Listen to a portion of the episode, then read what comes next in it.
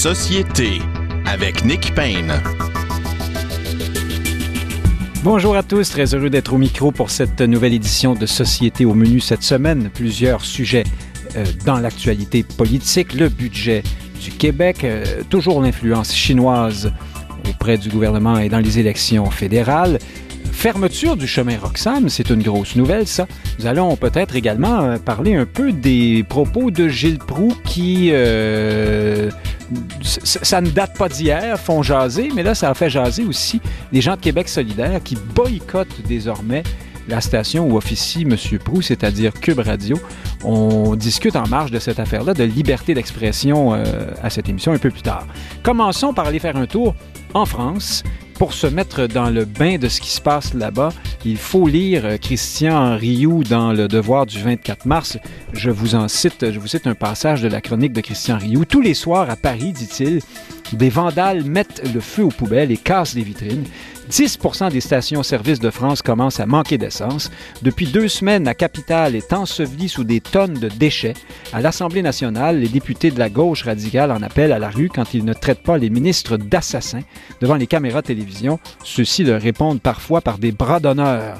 Bref, ça va bien. Nous allons en discuter euh, avec l'auteur de ces lignes lui-même, correspondant du Devoir à Paris, Christian Rio. Bonjour. Bonjour, Nick.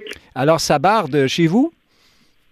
Euh, oui, euh, je pense qu'on peut on peut le dire comme ça. En fait, on est euh, on est entré dans une mécanique que qu'on pourrait peut-être appeler qualifiée d'infernale. Là, ça fait à peu près deux mois que la France est, secouée par un conflit sur sur sur la, la réforme des retraites. Hein. On veut reporter la retraite euh, qui est à 62 ans en France. On veut reporter l'âge de la retraite à 64 ans.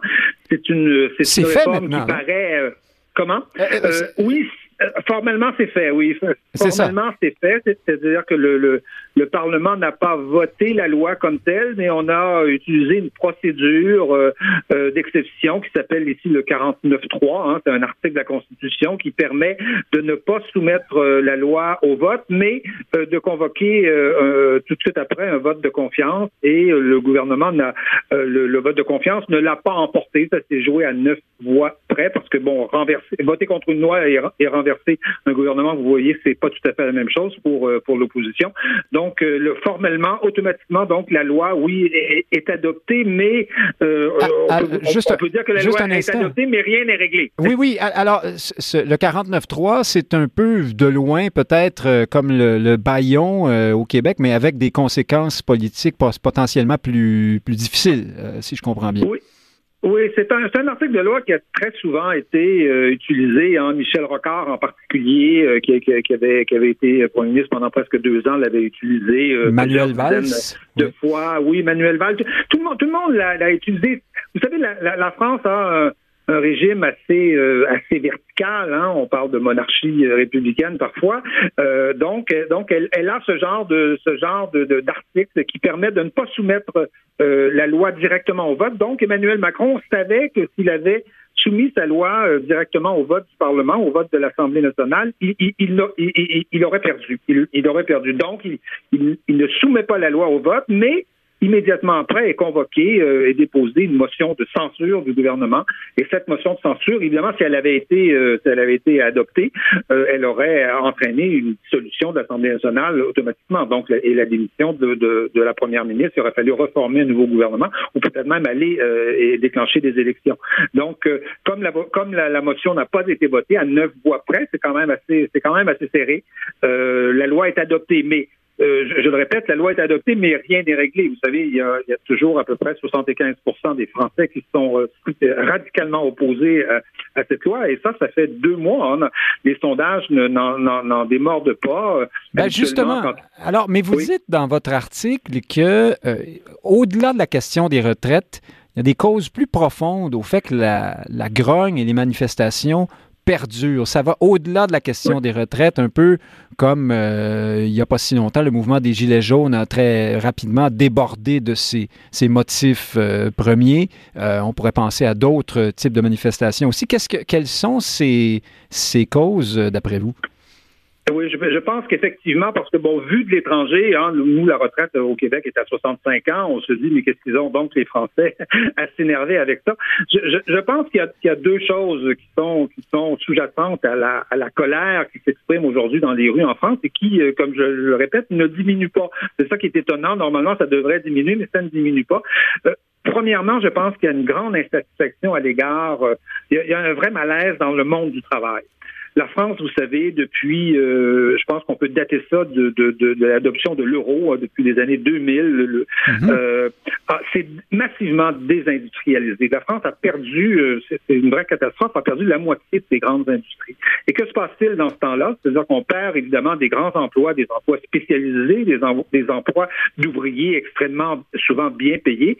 Et qu'est-ce qu'on offre à ces, à ces ouvriers-là qui, à 50 ans, perdent leur emploi? Ben, pourquoi vous n'auriez pas travaillé dans un CHSLD? Hein? Un peu, le, je caricature, mais c'est un peu le genre de le genre, de choses qui s'est produit dans, dans de nombreuses villes en France. Et c'est très caractéristique de voir que euh, en France, on manifeste en ce moment, c'est pas c'est pas la, la grande manifestation classique parisienne. On manifeste dans les régions, on manifeste dans les petites villes, dans les villes moyennes, euh, même des petites villes de Normandie, par exemple, peuvent ramasser, euh, peuvent rassembler 1000 personnes pour pour pour manifester, alors que alors qu'on n'a jamais vu ça. Donc, on voit bien qu'il y a dans le tissu industriel, dans le tissu ouvrier en France, une, vraie une vraie colère et et, et donc c'est pas seulement les retraites le problème, c'est le malaise à l'égard du travail.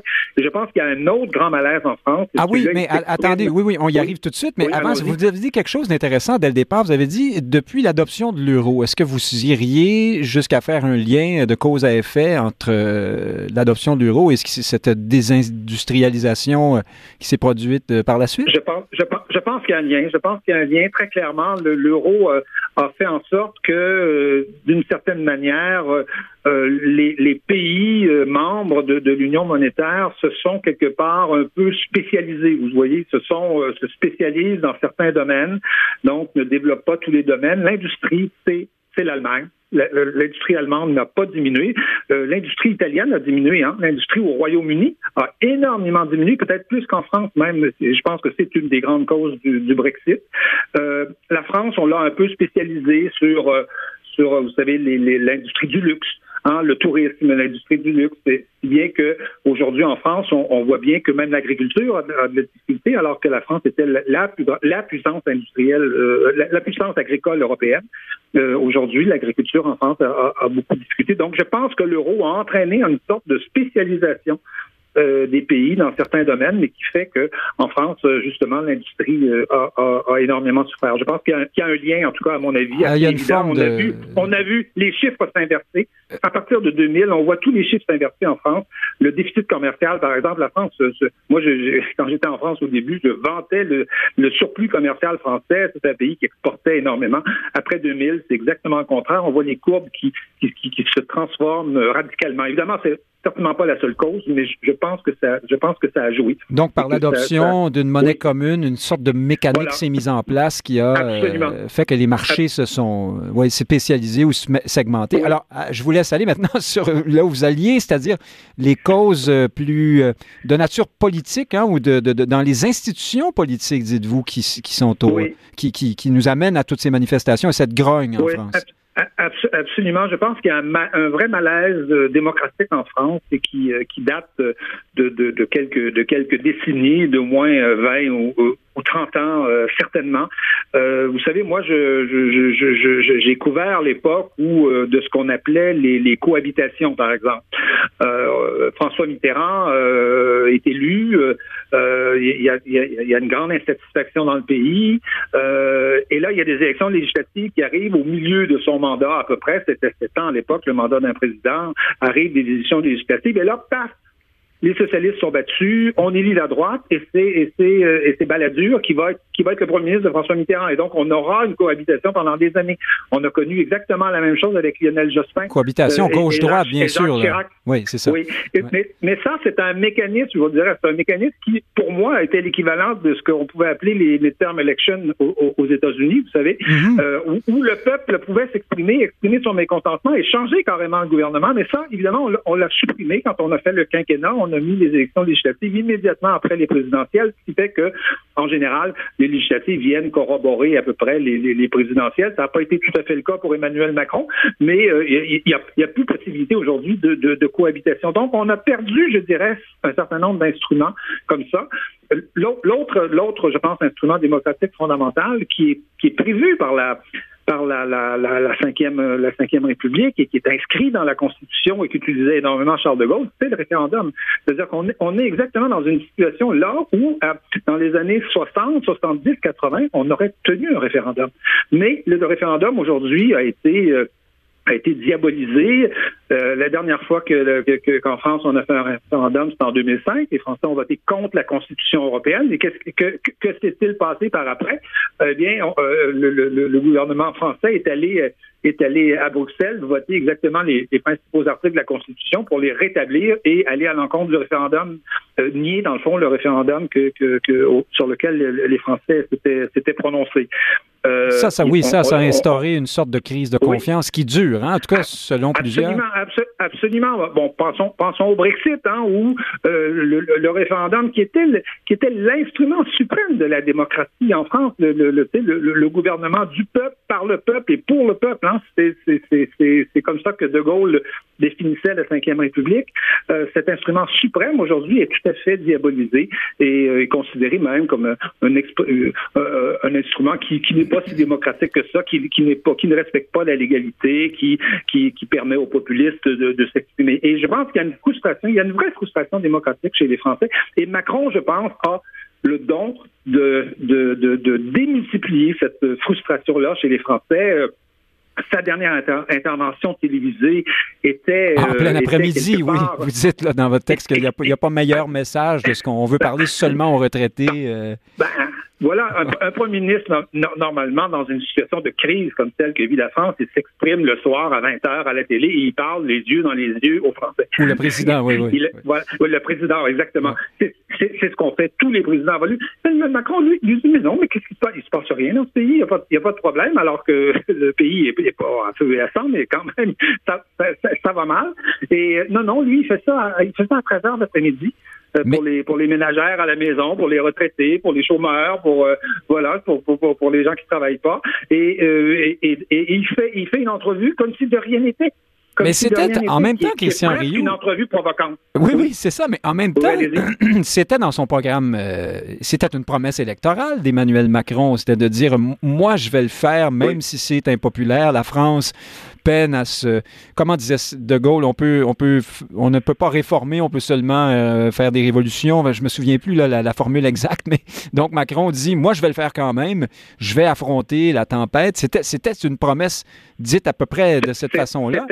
C'était une promesse, mais il faut savoir que euh, je, je, le répète, dans, dans, le déficit démocratique euh, en France, euh, depuis deux élections, euh, oui, les, les, Français ont voté pour Emmanuel Macron, mais on sait très bien, tous les sondages le montrent, et d'ailleurs tous, tous les arguments politiques d'Emmanuel Macron étaient, étaient ceux-là, c'est-à-dire qu'on a voté contre le Rassemblement national et contre et contre Marine Le Pen.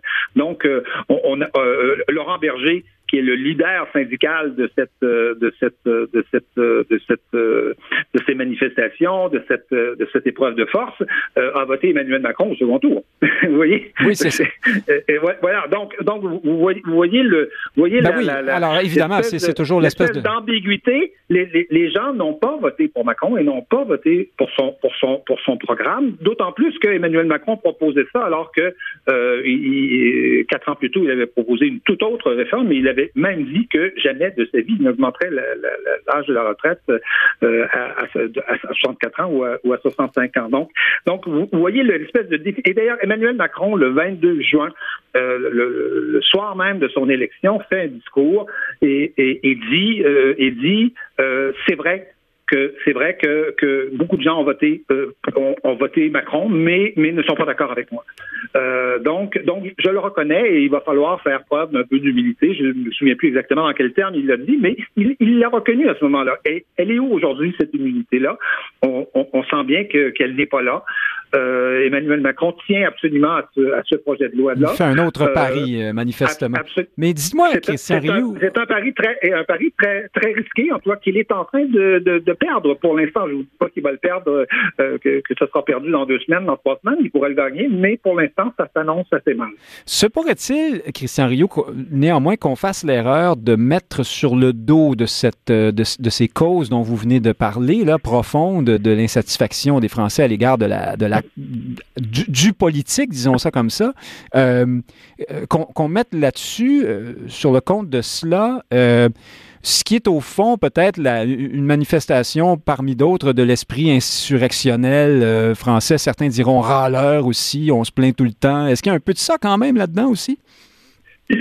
C'est vrai que c'est vrai que dans le folklore, je vous dirais politique français, l'idée de l'insurrection euh, est présente celui qui celui qui, évidemment, euh, surfe le plus, le plus là-dessus, c'est Jean-Luc Mélenchon et la, France, euh, la France insoumise, qui, ne cesse d'appeler à la rue, hein, en disant euh, nous, on est au Parlement, on est, on est des députés, mais ça va se régler dans la rue. Donc, et, ça, c'est en permanence. Et ce qui incite qui incite notamment aux, manifestations violentes que qu'on voit aujourd'hui se dérouler à Paris la nuit. Hein. Y a, pour, pour, on, le dit comme ça en rigolant, il y a les manifestations de jour.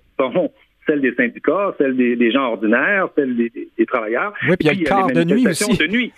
il, y a, il, y a, il, y a, le chiffre de nuit, on pourrait dire, je ne sais pas comment il faut le dire. Et, là, ce sont des jeunes étudiants qui vont, euh, qui vont, euh, qui vont connaître leur premier frisson euh, en, lançant des cailloux sur sur des, CRS et sur des et sur, et sur des policiers et qui vont éviter un coup de matraque et qui vont pouvoir raconter ça à leurs petits enfants pendant pendant quelques quelques quelques décennies. Vous voyez. Donc c'est vraiment c'est vraiment on a vraiment deux blocs différents. Est-ce que est-ce qu'on exagère le déficit démocratique? Je ne crois pas. Je pense que euh, ce déficit démocratique-là en France, euh, il, surgit dès, dès qu'il a l'occasion. Les Gilets jaunes ont été, euh, ont, été vraiment l'expression, hein, l'expression de ça. Les Gilets jaunes, c'est pas d'abord un problème d'augmentation du prix de l'essence. oui, mais en, même temps, on, pourrait dire encore, est-ce que c'est encore toujours cette idée du, du peuple contre l'élite ou de, de c'est encore l'idée révolutionnaire qui surgit, qui se montre la tête en même temps? L'idée révolutionnaire, elle est là, mais je, vous dirais que, euh, d'ailleurs, c'est caractéristique des, manifestations. Les, grandes manifestations de rue qui se déroulent le jour se déroulent plutôt, plutôt bien. Et je vous dirais que euh, le fait que, que ces manifestations-là se déroulent aussi dans les petites villes montre que c'est pas seulement la gauche qui manifeste. Loin de là, la gauche, vous savez, c'est c'est beaucoup moins de monde aujourd'hui que ça a déjà euh, été. C'est pour ça que les grandes manifestations à Paris, il n'y en, a plus beaucoup. Et, aujourd'hui, on voit des je, vois des villes, par exemple, qui votent Rassemblement national massivement, qui ont des maires Rassemblement national où il y a énormément de monde dans les rues. Alors, vous voyez que là, c'est pas pas l'esprit révolutionnaire. Marine Le Pen est probablement le, le chef de chef de parti qui est le plus euh, le plus calme, le plus rationnel, le plus respectueux des institutions depuis euh, depuis le début du débat parlementaire, alors que du côté de, de LFI, euh, c'est à la France insoumise, oui, de Mélenchon. la France insoumise, on hurle et que même des ministres du gouvernement, hein, euh, Dupont-Moretti, font des bras d'honneur oui, le à, la, télévision. Non, mais vous voyez, vous voyez un peu l'état du Parlement et je vous dirais qu'à côté de ça, les, députés du Rassemblement national ont l'air de, gens extrêmement calmes, extrêmement pondérés, extrêmement, euh, extrêmement rationnels. Et ça, je, suis pas le seul à le dire. Il y a plein de gens qui l'ont dit, il y a plein d'analystes de gauche comme de droite qui n'ont pas eu le, choix de le, constater, euh, euh, même si ça leur faisait pas nécessairement toujours plaisir de le dire. Donc, donc non, je pense que l'esprit insurrectionnel en France, c'est pas c'est présent, c'est dans le folklore français, ça, ça, fait partie de la vie politique, mais c'est pas ça en ce moment qui, je pense, domine en tout cas dans ces euh, dans ces manifestations, même si les choses évidemment pourraient euh, éventuellement euh, dégénérer. Et il y a beaucoup de beaucoup de gens qui, manifestent aujourd'hui dans les rues qui, ne sont pas fascinés du tout par les drapeaux rouges. Et d'ailleurs même même même les, leaders syndicaux, hein, les leaders syndicaux euh, ont, dénoncé l'action de l'action de, de, l'espèce de, de, de l'espèce de, sabotage un peu parlementaire qu'a exercé euh, la France insoumise et Jean-Luc Mélenchon. Jean-Luc Mélenchon n'est pas du tout porté dans euh, aimé des, dirigeants syndicaux d'aujourd'hui qui considèrent qu'il n'a pas joué son rôle comme parlementaire et qu'il a empêché le débat, qu'il a ils ont déposé à peu près 10 ou 12 000 amendements, donc euh, empêchant toute forme toute forme de débat. Et donc, vous voyez cette cette euh, les élans révolutionnaires de la France insoumise ne sont pas, euh, reflètent pas en tout cas l'esprit de, l'immense majorité des gens qui, euh, qui aujourd'hui manifestent dans les rues. Mais il y a, un, choc face à, face à la façon dont Macron semble incapable de parler aux Français sans quelque part provoquer. Mais là, dans ce que vous dites, on, devine aussi euh, une, sorte de, cassure entre les gauches, même si elles sont désormais unies, hein, d'après ce que vous nous décrivez entre les syndicats et Mélenchon. Mais le temps nous, le, temps est épuisé, euh, Christian Rioux. Nous allons vous laisser euh, vous frayer un chemin à travers les amoncellements de sacs de vidange à Paris, si c'est là que vous êtes, pour aller acheter votre baguette et votre, votre fromage. Mais c'est très éclairant. Merci beaucoup d'avoir pris le temps, puis on sera en, en espérant qu'on puisse en reparler sous peu. Merci beaucoup, Christian Rioux. Absolument, c'est moi qui vous remercie. Au revoir. À bientôt. Correspondant du Devoir euh, à Paris. Alors, pendant ce temps, euh, Frédéric Bérard, chroniqueur au journal Métro, euh, essayiste, j'allais dire polémiste, mais qui est polémiste aujourd'hui quand on, quand on a Gilles Proux, de toute façon? parce qu'on va en parler durant l'émission. C'est un de vos amis. C'est un ami de cette émission aussi, d'ailleurs. On va en parler tout à l'heure, sachant, euh, nos auditeurs comprennent bien qu'on a un point de vue, euh, mais, mais peu importe. Et Frédéric Lapointe est là également, président du Mouvement national des Québécois. Euh, vous n'êtes pas chroniqueur, en tout cas, à part dans cette émission. À part dans cette émission. Ben voilà, c'est déjà, c'est déjà beaucoup. Mais bonjour, Frédéric Bérard. Bonjour, Nick Payne. On vous avait pas entendu. Non, non, non, J'ai coupé le sifflet avec rien Gilles Proux, là. Oui, oui. mais non, pour, pour, expliquer à nos auditeurs, c'est que M. Proux, pour ceux qui n'auraient pas entendu, est au, au centre d'une forme de controverse parce que Québec solidaire lui reproche des propos euh, durs, pour ne pas dire orduriers, à son endroit. On y revient euh, dans quelques minutes. Là, parce qu'il faut d'abord parler quand même de la grosse nouvelle, euh, cette, enfin, une grosse nouvelle à Québec cette semaine, Frédéric Lapointe, le budget du ministre Girard et bien sûr les baisses d'impôts qui sont une promesse électorale tenue absolument et complètement, en bonne et due forme, il faut le dire, mais que certains critiquent. Hein? Certains disent, euh, bah, euh, on remet euh, de 4 à 8 dollars dans les poches des contribuables par semaine. ça vaut pas le coup contre ce que ça va nous coûter plus tard en, problèmes financiers ou en baisse dans les services, peu importe. Êtes-vous de cet avis-là, vous? je suis d'avis surtout que la décision de baisser les impôts est fort inopportune. Euh, dans l'environnement le, euh, économique dans lequel euh, le Québec est. le problème économique de l'heure, ce n'est pas la surcharge fiscale, ce n'est pas le manque de stimulation de l'économie. Hein. Le problème économique de l'heure, c'est paradoxalement un taux de chômage trop faible, une inflation galopante et franchement... Un taux de chômage trop faible? Ben, le taux de chômage, il, il est trop faible. c'est drôle à dire, là, mais c'est le pendant de la pénurie de main-d'œuvre, c'est que vous avez un taux de chômage trop faible, il n'y a pas suffisamment de gens disponibles pour occuper des emplois. Si vous partez une on entreprise. pas de réserve, on n'a pas de marge C'est ça. Vous partez une entreprise demain, euh, votre entreprise va échouer, pas parce que vous avez une mauvaise idée. vous, vous iriez en politique en disant je vous promets un peu plus de chômage, ah, ben, ça va mieux aller. C'est pas pour rien qu'on laisse. Frédéric a fait sa marque de commerce, hein, d'une certaine forme de, dissidence. Oui. Euh, pas, de rectitude politique ici. Non, non, non, on ne peut pas dire ça. Aucune. C'est la raison pour laquelle, d'ailleurs, on confie à des banques centrales le soin de déterminer les taux d'intérêt, parce que les politiciens sont incapables de prendre des décisions difficiles pour réguler. Euh, Alors, au fond, les banques euh, régulent un peu le taux de chômage. Alors, ils régulent le taux de chômage. Puis en ce moment, malheureusement, si on continue à stimuler l'économie, ben, la réaction de la Banque centrale, ça va être d'augmenter les taux d'intérêt. Et c'est exactement ce que ne voudrait pas le gouvernement, parce que si les taux d'intérêt augmentent, ça, malheureusement, affecte une petite proportion des gens, ceux qui ont des hypothèques euh, à taux variable, hein, en particulier des nouveaux propriétaires, des jeunes familles, bien souvent, hein, bon, des familles avec des jeunes enfants. Et de l'autre côté, ben, il faut se préoccuper du coût de la dette. Parce que, vous savez, moi, je plaidais pour le remboursement de la dette. Hein, il y a 10 ans, il y a 15 ans, euh, je, me répète un peu. Euh, et les gens me répondaient, mais voyons, Frédéric, pourquoi rembourser la dette? Elle nous coûte 1% On peut emprunter 1000 euh, milliards. Hein, à Ottawa, on nous disait ça. On peut emprunter 1000 milliards, régler la pauvreté enfantine, régler avec les Autochtones, reconstruire tout le pays. Ça ne nous coûte rien. Oui, mais c'était vrai il y a trois ans en ce moment, si vous pouvez déposer votre argent à la banque et faire du 4,5% ben, le gouvernement, quand il emprunte, il paie du 4,5% C'est quatre fois plus cher que ce qu'il payait il y a trois ans. Puis là, ben, je m'attendrais de mon ministre des Finances qui dise, ben, écoutez, euh, la dette, c'était pas un problème il y a quatre ans parce que les intérêts ne coûtent rien, mais dans l'avenir prévisible, mhm. ça va en devenir un. Donc, on va prioriser d'assainir notre bilan et ensuite faire des baisses d'impôts au moment où l'économie va avoir besoin de stimulation. Il y a des grands économistes, Keynes en est un, qui disait, ben écoutez, les gouvernements ont un rôle dans l'économie, puis le rôle dans l'économie, c'est d'être contre-cyclique, hein, de mhm. stimuler l'économie quand elle va mal et d'appliquer les freins quand ça va bien. Mais malheureusement, la réalité, c'est que lorsqu'on a des gouvernements qui suivent l'humeur populaire, puis je, vais, je, vais, le redire poliment là, pour reprendre ce que j'ai écrit euh, euh, sur Facebook, euh, il va falloir qu'on forme les citoyens à l'économie parce que malheureusement, on élit des gouvernements qui sont tout aussi intelligents que les citoyens moyens.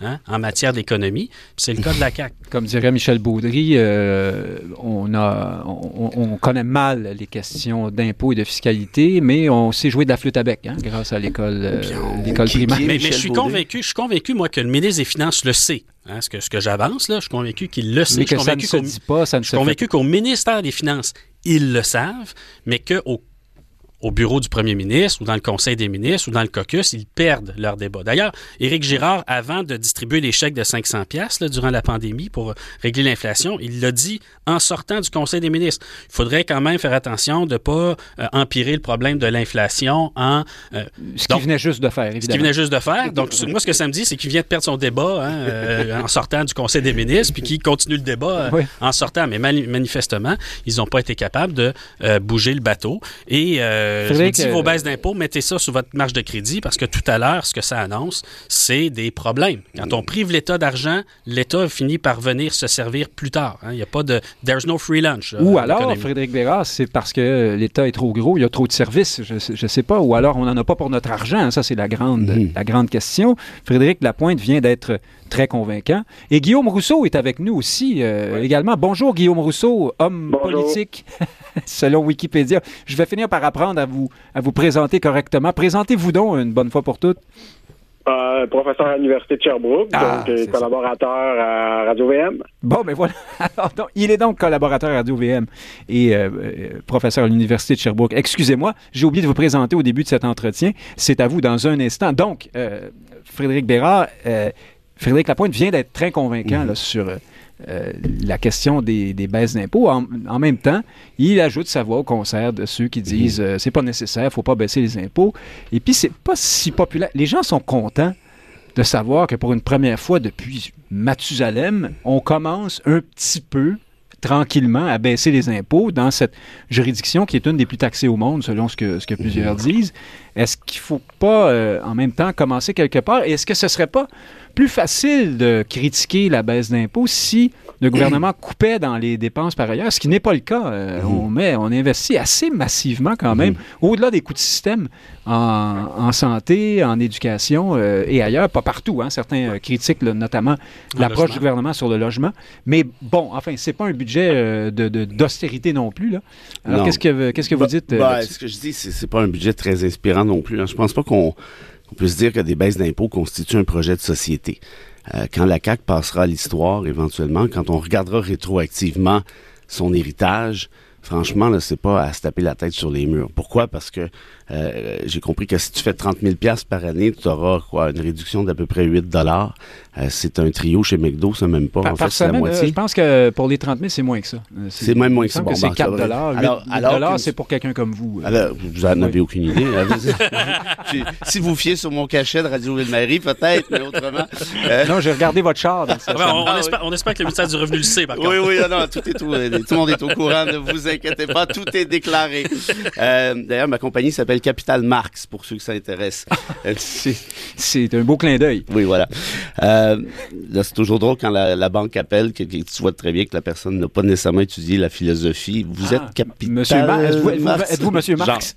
voilà, c'est assez rigolo. Mais une fois, une fois qu'on a dit ça, euh, évidemment, si on compilait hein, toutes ces belles sommes, on pourrait euh, accomplir des projets de société intéressants. Euh, si on investit en éducation de manière sérieuse, si on essayait d'en faire un grand chantier plus que là, là. Beaucoup, beaucoup, beaucoup plus que là. Et pas, juste en matière d'infrastructure, mais en matière d'inspiration, en matière de culture, en matière de francophonie. Là, qu'est-ce qu'on voit ici? On dit, bon, vous allez avoir chacun 8 piastres, 10 piastres, 20 piastres de plus dans vos poches. Il y a personne qui va se rappeler de ça dans 2 ans, 3 ans, 4 ans, 10 ans. La société québécoise, à mon avis... si on les baisse de 4 de 8 piastres par année, pendant 10 ans, ça va finir par. Euh, bon, ça va faire 80. Oui, ouais, c'est. voilà. Mais, non, mais 80 par semaine, quand même. Mais, pendant ce temps-là, puis là, je veux pas tomber dans la démagogie, mais les écoles tombent en ruine, sont vétustes, c'est su, c'est connu.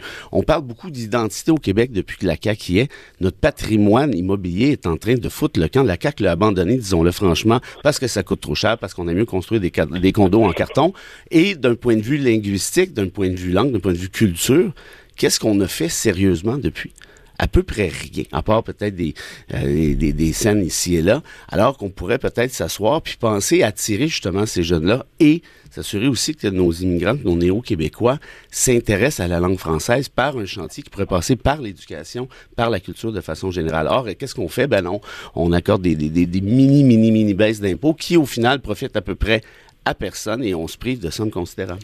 Guillaume Rousseau, allez-vous être euh, celui qui dira autre chose que non aux euh, baisses d'impôts? Vous êtes dans le même euh, propos, vous aussi?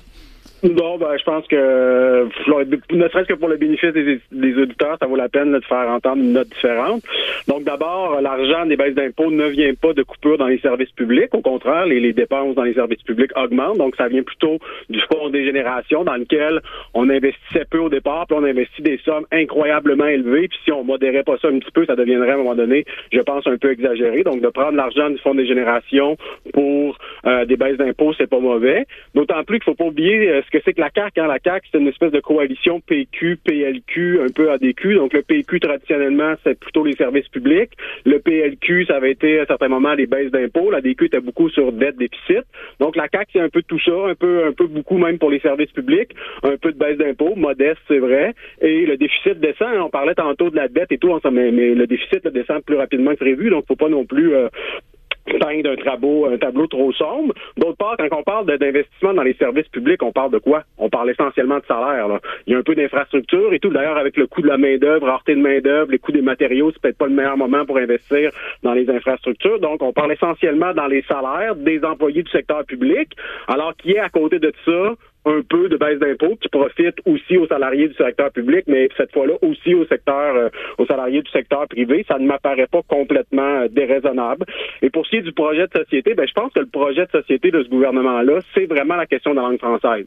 Donc, euh, après ça, on peut penser que ça va pas assez loin. Bon, la loi 101, cégep, tout ça, mais il y a eu un projet de loi, une loi substantielle, la loi 96. Il y a des sommes importantes, des budgets de l'OQLS, la création de Francisation Québec, enfin le guichet unique en matière de francisation, des budgets importants qui vont là. Il est là, le projet de société. On peut être d'accord, on peut ne pas être d'accord, mais je pense qu'il est là et que ça vaut la peine d'être salué, surtout que là, on voit l'argent, notamment pour Francisation Québec. Alors, donc, un projet peut-être pas insane, peut-être un peu sketch, mais néanmoins. Euh, c'est chill. Oui, c'est ça. Assez, chill malgré tout. Euh, alors, l'honneur est sauf. Nous ne serons pas dans cette émission en déconnexion totale avec euh, le peuple qui, lui, réclame des baisses d'impôts, on le sait depuis des années, au contraire des, des bobos des médias comme nous. Passons euh, aux autres aspects de ce budget. Je reste avec vous un instant, Guillaume Rousseau. Est-ce que euh, les insuffisances en ce qui a trait au logement vous apparaissent à vous aussi? Est-ce que ce gouvernement, est-ce que c'est une question de philosophie au fond ou bien on, ou bien on mesure mal l'ampleur du problème? Ben effectivement, c'est peut-être le point un peu plus décevant du, euh, du budget. En même temps, on sait qu'ils veulent réformer Accès Logis et tout. C'est un peu controversé, mais on sent qu'il y a des réflexions euh, à ce niveau-là. L'autre chose qu'il faut savoir, c'est qu'il y a une certaine cohérence. C'est-à-dire, c'est un, gouvernement qui nous dit qu'il faut pas, faut pas trop augmenter les, les niveaux d'immigration. Puis on le sait, la demande du logement, c'est essentiellement l'immigration. Là, c'est pas les naissances. Là. Les naissances, ça peut se prévoir d'avance euh, et, euh, et, ils sont pas très élevés au Québec, donc c'est pas, on construit pas des logements par, en raison des naissances. Donc c'est l'immigration. Donc l'idée, c'est d'avoir une politique d'immigration qui est cohérente avec la politique du logement.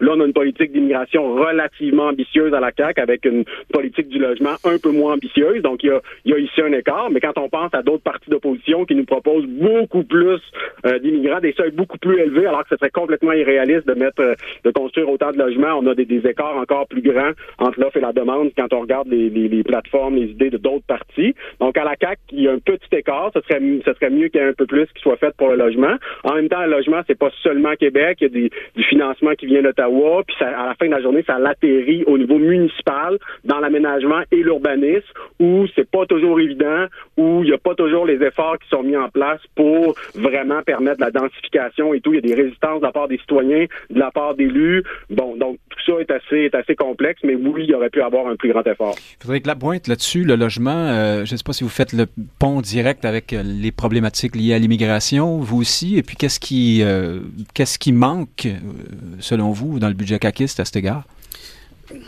Ce qui manque, c'est pas, c'est pas, c'est pas le budget. Ce qui manque, c'est de la main d'œuvre, c'est des entrepreneurs. Pensez-y. En ce moment, il n'y a aucune entreprise de construction qui ne travaille pas. Il y a probablement aucun travailleur de la construction qui ne fait pas de temps supplémentaire. Alors, le gouvernement pourrait décider de mettre, euh, non pas euh, euh, faire le projet de construire 1500 logements, mais d'en construire 150 000, que ce serait un effet de substitution. Il faudrait qu'ils prennent des travailleurs et des entreprises du privé qui sont déjà en train de faire des logements, des maisons, qu'ils les prennent et qu'ils les déplacent pour faire autre chose. Donc, en quelque sorte, c'est déshabiller Jacques pour habiller Paul.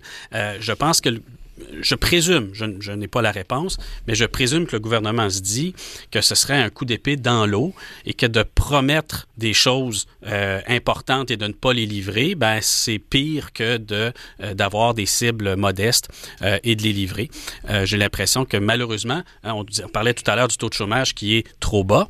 ben c'est un bel exemple de ce qu'il nous en coûte d'avoir une économie surstimulée. Frédéric Bérard, partagez-vous ces constats? Vous devez, oui, vous, devez, vous devez, trouver qu'il y a moyen de faire mieux que ça, vous, l'homme de gauche. Euh, oui, ben, oui ben, évidemment que les logements, notamment sociaux, hein, sont, sont, sont, très clairement au cœur d'une problématique qui, qui, est difficile à régler. Puis je pense que c'est Frédéric qui disait tout à l'heure, hein, il y a toujours la, la, la, la, question de savoir qui va se ramasser avec le coup de pelle en bout de piste, ou c'est peut-être Guillaume. Ça risque d'être les municipalités nécessairement. Hein. On critique beaucoup l'administration Plante pour pas faire assez ci, pas faire assez ça, mais elle est un peu dépendante du gouvernement québécois là, par la force des choses. Euh, est-ce qu'on pourrait faire mieux? J évidemment, oui, mais est-ce que Frédéric a raison de mentionner qu'il y a peut-être un problème, justement, de, ben, en fait, de, de main-d'œuvre disponible? C'est fort possible. Je parlais là, de ces critiques qui disent qu'on a, on a l'impression que le gouvernement caquiste ne comprend pas l'ampleur du, du, problème. Êtes-vous de cet avis-là? Ben, Peut-être que vu de si, Québec... Si, si j'étais un, pas, si j'étais un brin cynique, est-ce que le gouvernement caquiste s'intéresse beaucoup à ce qui se passe à Montréal? Ah, mais c'est pas seulement Montréal. Non, non, non, je, non, non, oui, je, je, je, suis d'accord avec toi, Guillaume, mais ce que je veux dire, c'est essentiellement le problème est Montréal. Il n'est pas, il n'est pas uniquement montréalais, euh, mais moi, j'ai comme l'impression que la CAQ se dit, bon, Valérie Plante, qui chiale un peu, c'est elle qui ramasse le coup de pelle de toute manière, euh, on place nos sous ailleurs et puis basta. Ça, c'est si vous étiez cynique, évidemment. Si je l'étais, mais je ne le suis pas. Donc, mais, vous mais je vais pas. tenir quand même la même réponse. Oui, oui, c'est ça. mais peut-être que la solution est du côté, et, et c'est étudié d'ailleurs, de faciliter le travail des entreprises.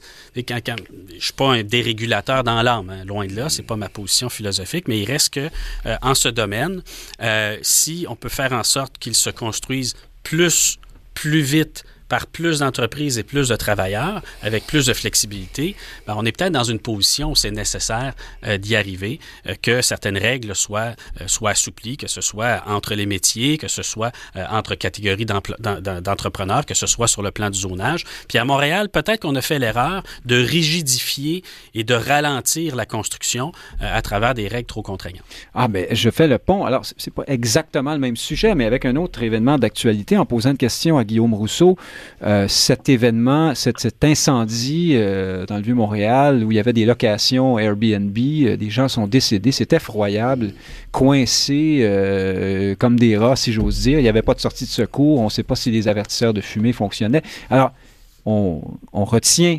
l'idée de Airbnb là, à travers ça, mais c'est beaucoup plus que ça, en fait, le problème derrière ça. Guillaume Rousseau, est-ce que c'est pas une manifestation de peut-être d'une difficulté euh, au niveau municipal déjà de faire appliquer certains règlements, mais probablement au niveau québécois aussi, la lourdeur euh, de la bureaucratie qui entoure le domaine de la construction, euh, la commission de la construction, les mille et un euh, règlements et permis et autres machins qu'il faut respecter. Puis après, on dirait qu'il n'y a pas de... On dirait que tout ça entraîne beaucoup de, travail au noir, de travail mal fait, de, d'évitement. et puis en plus, on dirait qu'on ne fait pas le suivi. On fait, on fait des papiers, des permis pour se donner bonne conscience, mais l'État ne va pas voir si les choses sont faites correctement par la suite. Oui, ben, je pense que de ça, c'est-à-dire qu'au Québec, je pense qu'on est très bon pour adopter les lois, peut-être des fois moins bon pour les appliquer.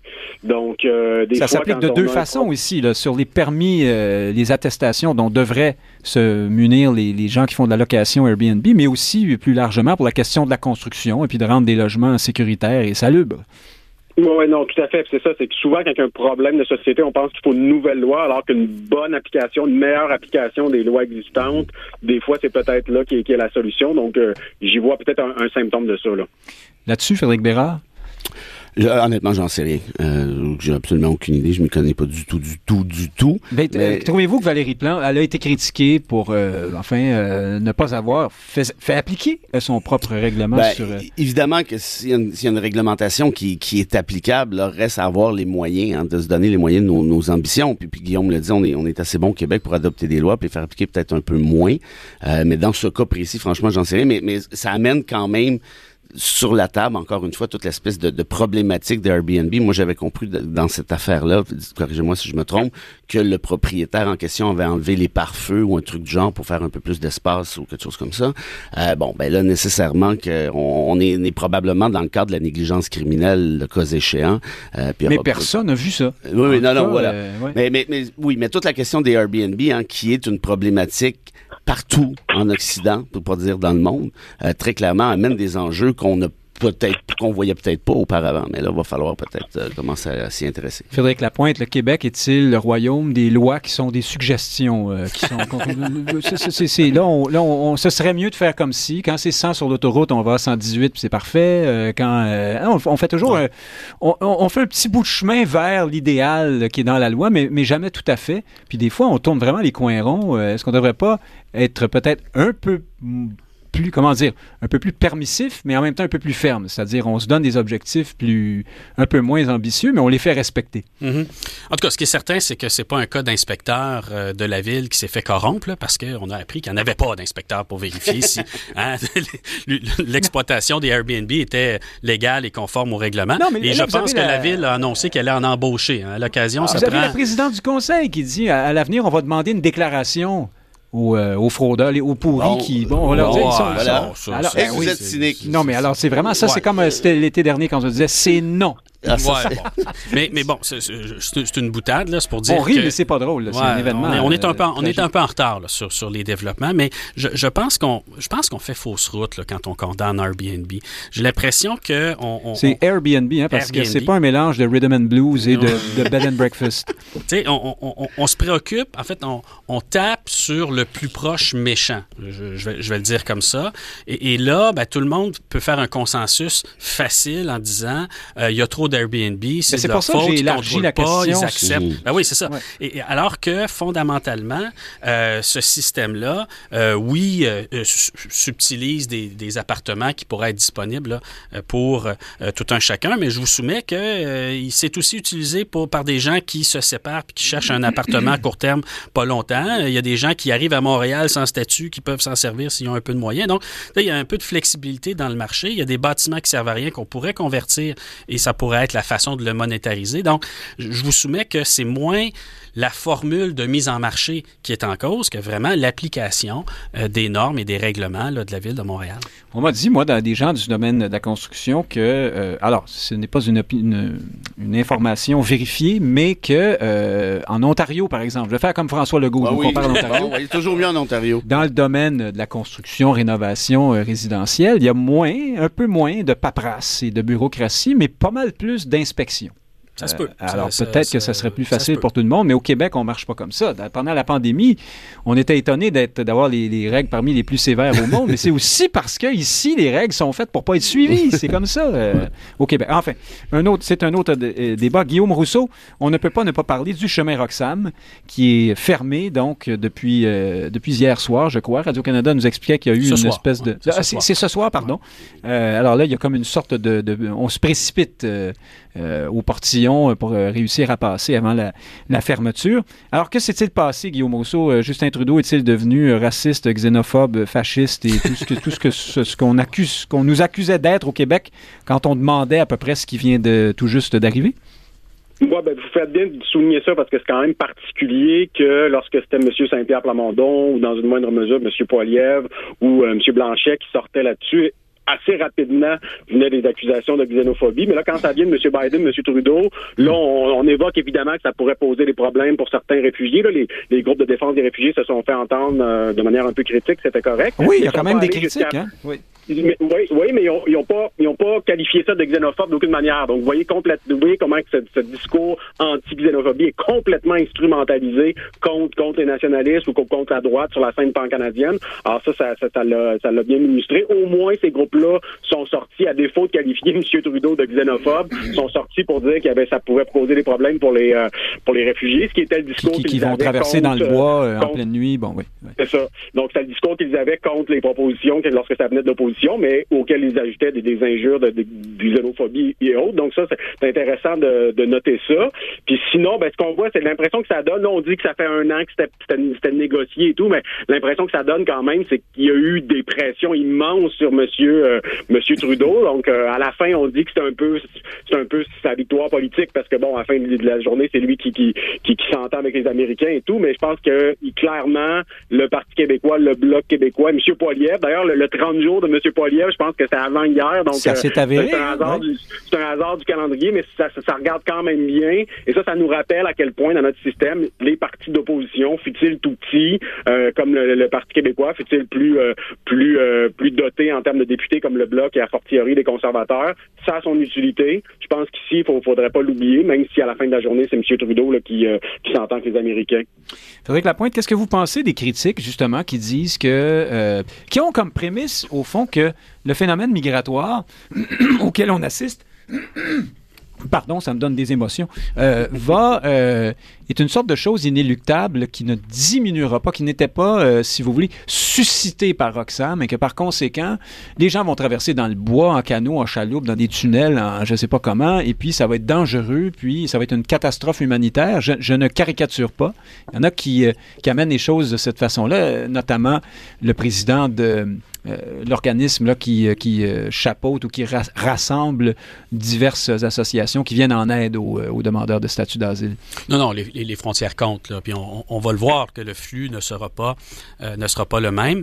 ah, vous pensez que ça va, ça va baisser? Oui, oui, oui, nettement, nettement.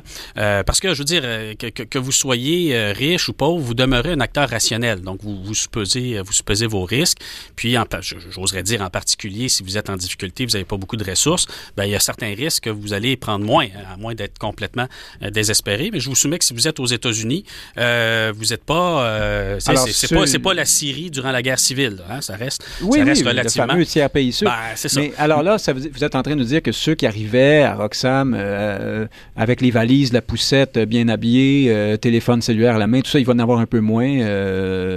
on écrème un peu. Ça, ça va faire partie. C'est ça. Ça va, ça va modifier les calculs. Puis il va en avoir encore. Hein, ça, la, la question, c'est pas de savoir on n'est pas. Vous, voulez dire des gens qui vont essayer de passer. Notre objectif, dans ces matières-là, là, c'est un peu, euh, c'est un peu comme quand on, essaie de réduire un problème, comme je sais pas moi, l'incidence de, la COVID, hein, par exemple. Ben c'est pas parce qu'il en reste un peu que les moyens ont échoué. Hein. L'idée, c'est que euh, il y ait un flux organisé, un flux migratoire, que euh, les frontières soient apportées de décisions politiques, ça rassure les gens, que les réfugiés puissent être admis, qu'il y ait un processus pour euh, les examiner, qui ne soient pas complètement engorgés et qu'il n'y ait pas une telle chose qu'un contournement euh, euh, de l'immigration économique par les voies irrégulières. Donc, je pense que la frontière, ça va fonctionner. Cela étant, hein, je pense que nous devons être très conscients que les États-Unis qui, eux, partagent une frontière avec euh, l'Amérique latine, pris au sens large. C'est le Mexique, là, mais c'est toute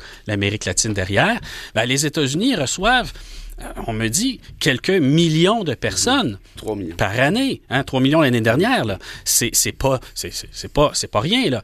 Et, nous, on, aurait la posture de dire, ah ben nous, comme on n'a pas de frontière avec le Mexique, on, on va avoir rien à voir là-dedans, puis on va dire aux États-Unis, restez pris avec votre problème.